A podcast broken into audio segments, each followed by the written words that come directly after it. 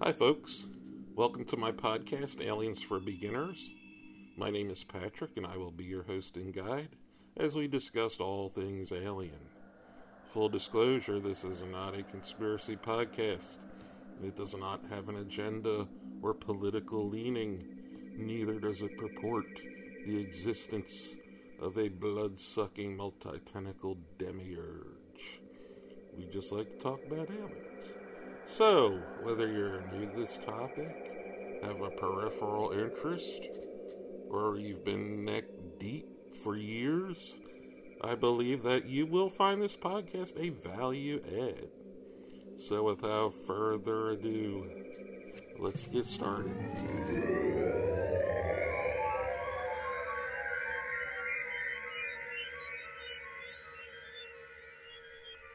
Question What is your understanding about why there is such a strict policy of denial about an extraterrestrial presence on this planet? Answer I could never figure that out myself. It's a cover up that started and just can't stop. That kind of thing. I think it all goes back to the 1930s when the Nazis got the saucer craft out of Germany and worked on the V 1s and V 2s. Then it was the end of the war, followed by the crasher crashes in Roswell. Then in 1947, they had the battle with the flying saucers and what they termed the Nazis in Antarctica. Wait, what? Okay, that might be what you're thinking at this moment if you were a true beginner, but believe it or not, Antarctica has been at the forefront of the mainstream of ufology for quite some time. The question and answer I just read are a verbatim quote from the 2015 book entitled Anonymous colon CIA agent reveals the truth about UFOs. The book is essentially comprised of transcripts from interviews well known researcher and journalist Linda Moulton Howe conducted with the subject known as Anonymous in the 1990s. These interviews were subsequently compiled with other information into a book in 2015 by journalist and researcher C. Ronald Garner. The interview itself was essentially a deathbed confession, and the book was released with the family's permission after Anonymous's passing. The actual identity of Anonymous is allegedly no longer a secret and was revealed with the release of the book. So, what the hell is this guy talking about? So, apparently, the Nazis, for whatever reason, had been interested in Antarctica as early as the 1930s and sent at least one, if not several, expedition to this region. If you recall the statement, the answer that I just read, Anonymous claims that the Nazis moved their saucer craft out of Germany in the 1930s and moved them to Antarctica.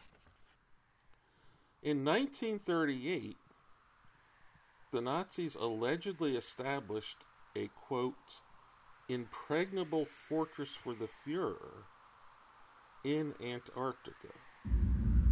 This quote unquote fortress called Neuschwabenland has also been described as a colony. Allegedly, in 1946, England sent an expeditionary force to Antarctica, which was driven back and decimated by the saucer craft and whoever was piloting them that Hitler stashed in Antarctica in the 1930s. So, Anonymous confirmed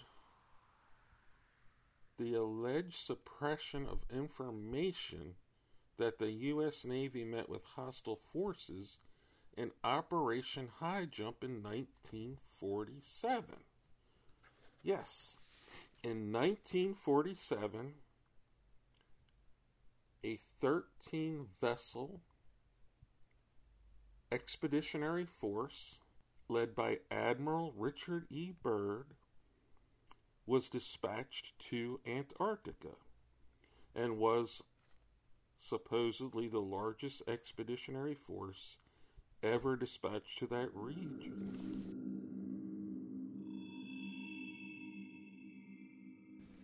Okay, so there are some interesting tidbits surrounding uh, this Operation High Jump. This expedition uh, consisted of 13 ships, 23 planes, so there must have been an aircraft carrier involved in there somewhere. Somewhere between 4,000 and 5,000 combat troops. So this uh, has been explained away, or attempted to have been explained away, as a scientific expedition. But but then why you know why all the ships, the planes, and the troops? This expedition was ordered by Secretary of the Navy James Forrestal. Okay, so those of you who are familiar with that name also know that James Forrestal allegedly committed suicide by jumping from a window of Bethesda Naval Hospital in Bethesda, Maryland. Incidentally, Forrestal has also been identified by Anonymous as being a member of Majestic 12, a group originally organized by Harry Truman to oversee the control of information regarding the alien presence on planet Earth. This was supposed to have been a six to eight month operation, Operation High Jump, that is. But just like the British expedition before it, Admiral Byrd's fleet returned decimated after only two months. Supposedly, on his way back, he stopped in South America and gave an interview with a, I believe it was a Chil- Chilean newspaper, where he made some statements about extraordinary craft that could fly from pole to pole in, a, in an extraordinary short period of time. So, upon his return, Admiral Byrd was secreted away to guess where? Bethesda to the Navy hospital, where his boss before him met his demise. Admiral Byrd was held for five days incommunicado at this same facility. Oh goodness. Okay, well, let's get to the crux of it. We might as well just spit it out. So, supposedly, the Germans were assisted by alien beings in building some advanced craft in the 1930s. The Germans apparently did not utilize these advanced craft in World War II for various reasons, but rather secreted them away in Antarctica. Post World War II, the Allies got wind of it and they went down there. They tried to to to, to you know to root them out, and they failed. So that leaves us with some questions. Number one, why did the Nazis not use the advanced craft to win World War II? If they indeed had them. Number two, how did the Nazis receive the information from the aliens and why? And as a follow up, what was the aliens' interest in the deal? Number three, why were the Nazis interested in Antarctica and why did they choose that to build a base if indeed that is what happened? So let's explore these questions one by one. So, first question Why didn't Germany use the advanced craft, if they indeed had them, to win World War II? So, this is not as, as puzzling a question as it may seem. The first thing that comes to mind is uh, a limited supply. If they only had a handful, maybe they had enough to win a battle, but not a war. Um, and obviously, the incident in Antarctica, if it did happen, was was more of a a battle. Also, uh, there may have been a shortage of pilots. You know, who in the world is going to be trained to fly these things effectively? So, you know, let alone in a combat scenario, you could have the most advanced technology in the world, but if you don't, if you know, if you have it in limited supply, and you have and you don't have enough people to operate it, uh, you know, then you're going to be fairly limited in in how to use it effectively. So I think that's the most plausible explanation uh, as to why, if that technology was available, it was you know secreted away you know, rather than used on a, uh, a wide scale. Anonymous in the book, when asked that same question as to why the ETs didn't just assist Germany in taking over the world with their technology, he said that the Marshall Plan, which was the agreement uh, that the United States would help rebuild uh, Europe, was something akin to a peace treaty uh, with the ETs. He never, uh, you know, he never really, uh, in the book, uh, Anonymous never really provides an answer as to why they they didn't just take over. Other than that, so I don't I don't know that I would tend to go along with that explanation, assuming that they had access to the technology which is a big assumption, it would most likely have been limited and only useful in a battle type scenario, uh, as was described in the Antarctica incident, rather than a you know global or you know uh, theater wide uh, warfare. All right, so we'll move on to uh, question number two how did the Nazis receive this information from the aliens if indeed they did? So, uh, you know, right off the bat, we know that uh, Hitler was an, was an occultist, allegedly an occultist. So that we, you know, maybe we could assume that this communication occurred through or involved some sort of ritual or meditation some sort of summoning or conjuring. Uh, in the interviews, Anonymous says he was told Hitler was an occultist, therefore his motives may be a mystery. Um, in in there's a documentary called uh, Aliens Among Us. It's split up into parts. One of the hosts, uh, and I forget I forget the guy's name, but he made a statement that uh, German scientist Hermann Oberth made this statement, quote unquote, we were helped. Presumably by extraterrestrials. Uh, this is another example of a quote with, you know, without context. Um, to be fair, it is similar to many such quotes, and we could even lump uh, Admiral Byrd's famous uh, quote about the, the, the, extraordinary craft that could fly from pole to pole. Uh, such statements are they're they're frequently quoted without context. The, the, the claim is that Oberth said they were helped. Uh, however, it, there's really no solid evidence that he made this statement. Uh, there, there, it was quoted. Uh, there was a, one particular book that uh, he's quoted as saying this, and then all subsequent quotes cite this book.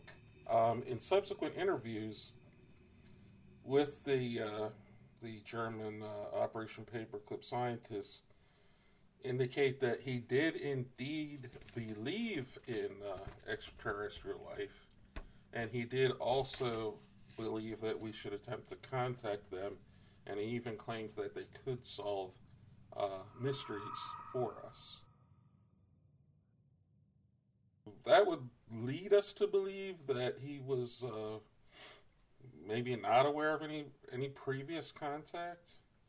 Um, of course, it's a widely held belief that the Nazis were assisted by Nordics. Uh, these are the tall, blonde haired, blue eyed ETs uh, who most closely resemble humans. And uh, with the, the blue, the blonde haired, blue eyed aliens that could they could blend in with humanity, hence the, the Nazi obsession with the Aryan race. The History Channel's show Ancient Aliens, uh, season 11, episode 1, touches on this issue as well. The claim is that Hitler was constantly searching for relics that hold power. And there was a fascination with, with ancient civilizations and technologies, and that Hitler uh, devoted considerable resources to seek these technologies out. The claim is that uh, Hitler used mystics and channelers to make contact with beings who claim to belong to these civilizations, possibly dwelling inside the earth as well. So, through these mystics and channelers, these beings passed information along, including information of possible structures and technology stored in, in Antarctica. So this jumps us ahead to the third question. Why Antarctica? Why were the why were the Nazis interested in Antarctica in particular? Why did they choose that spot to allegedly build a base, if indeed that is what happened? Possibly that base was already there. So the if the if you think about it, the Nazis could they have constructed a quote unquote impregnable fortress? Uh, it seems logistically impossible. I mean, imagine the amount of materials, tools, and equipment, not to mention manpower, that you would you would have to move to that area, remote, desolate area, and and then to uh, begin this construction of these, uh, you know, these these uh, structures. It does not seem uh, very plausible. However, if these structures were in fact already there and may have been there for millennia, so then in theory, these beings, these uh, extraterrestrials from uh, these uh, advanced civilizations, possibly ancient civilizations, they were communicating with uh, the Nazis through ch- these channelers and mystics, could have clued them in and said, hey, there's uh, this spot in Antarctica. We left this structure here, or we built this these structures here. It's full of this technology. Um, this is this is where it's at. So if the um, if the uh, beings they were in contact with informs them of this location, then that would certainly explain their interest in in this particular location.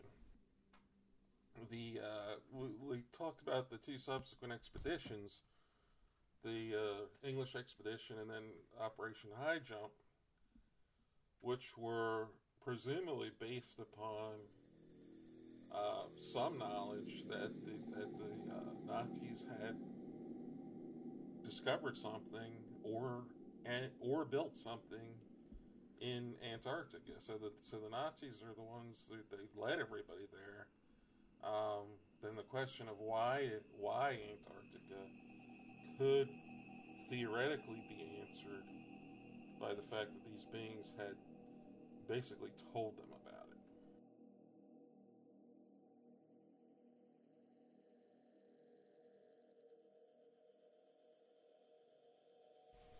Okay, so I'm going to wrap this episode up uh, with a description of structures found uh, in and below the ice in Antarctica as described in uh, Linda Moulton Howe's 2019 documentary Antarctica Alien Secrets Beneath the Ice. So, in, in this documentary, uh, Linda Moulton Howe interviews uh, two individuals who claim to have direct knowledge and to have been at these locations in Antarctica. Uh, number one, uh, she calls uh, the the first guy Spartan One, uh, a former Navy SEAL, and then the other guy Spartan Two, who was a uh, a Marine. So these guys were assigned. Uh, they were given assignments that involved going to this location, this particular location in Antarctica. And so uh, they they talked about a lot of stuff in the interviews, uh, but I'm going to focus on their descriptions of the of the structures. The one structure in particular, as described by Spartan One and Spartan Two, it stuck up roughly 20 feet uh, above the ice and went down uh, below the ice considerable uh, distance more than that. It was octagon in shape.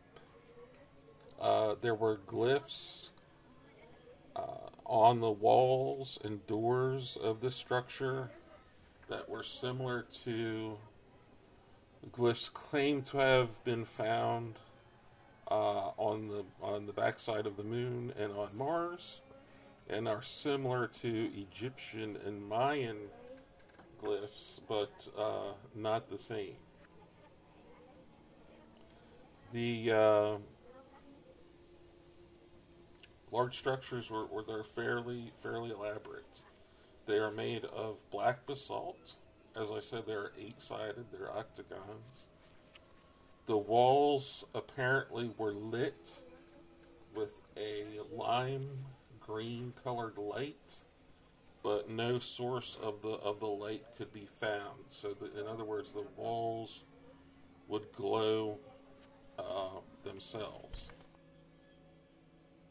Uh, there were apparently, you know, more than one of these structures. The one uh, described by Spartan 1 and Spartan 2 was allegedly 60, 62 acres, most of it being underneath the ice.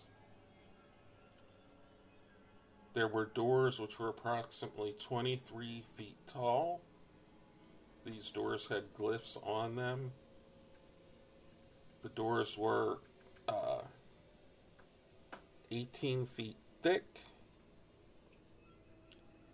There were symbols carved uh, on the top right corners of the doors. These doors uh, opened on a pivot, and despite their their immense size and presumably uh, extreme weight, they would open uh, with with sim- with a simple touch. The walls of the structure were approximately 30 feet thick.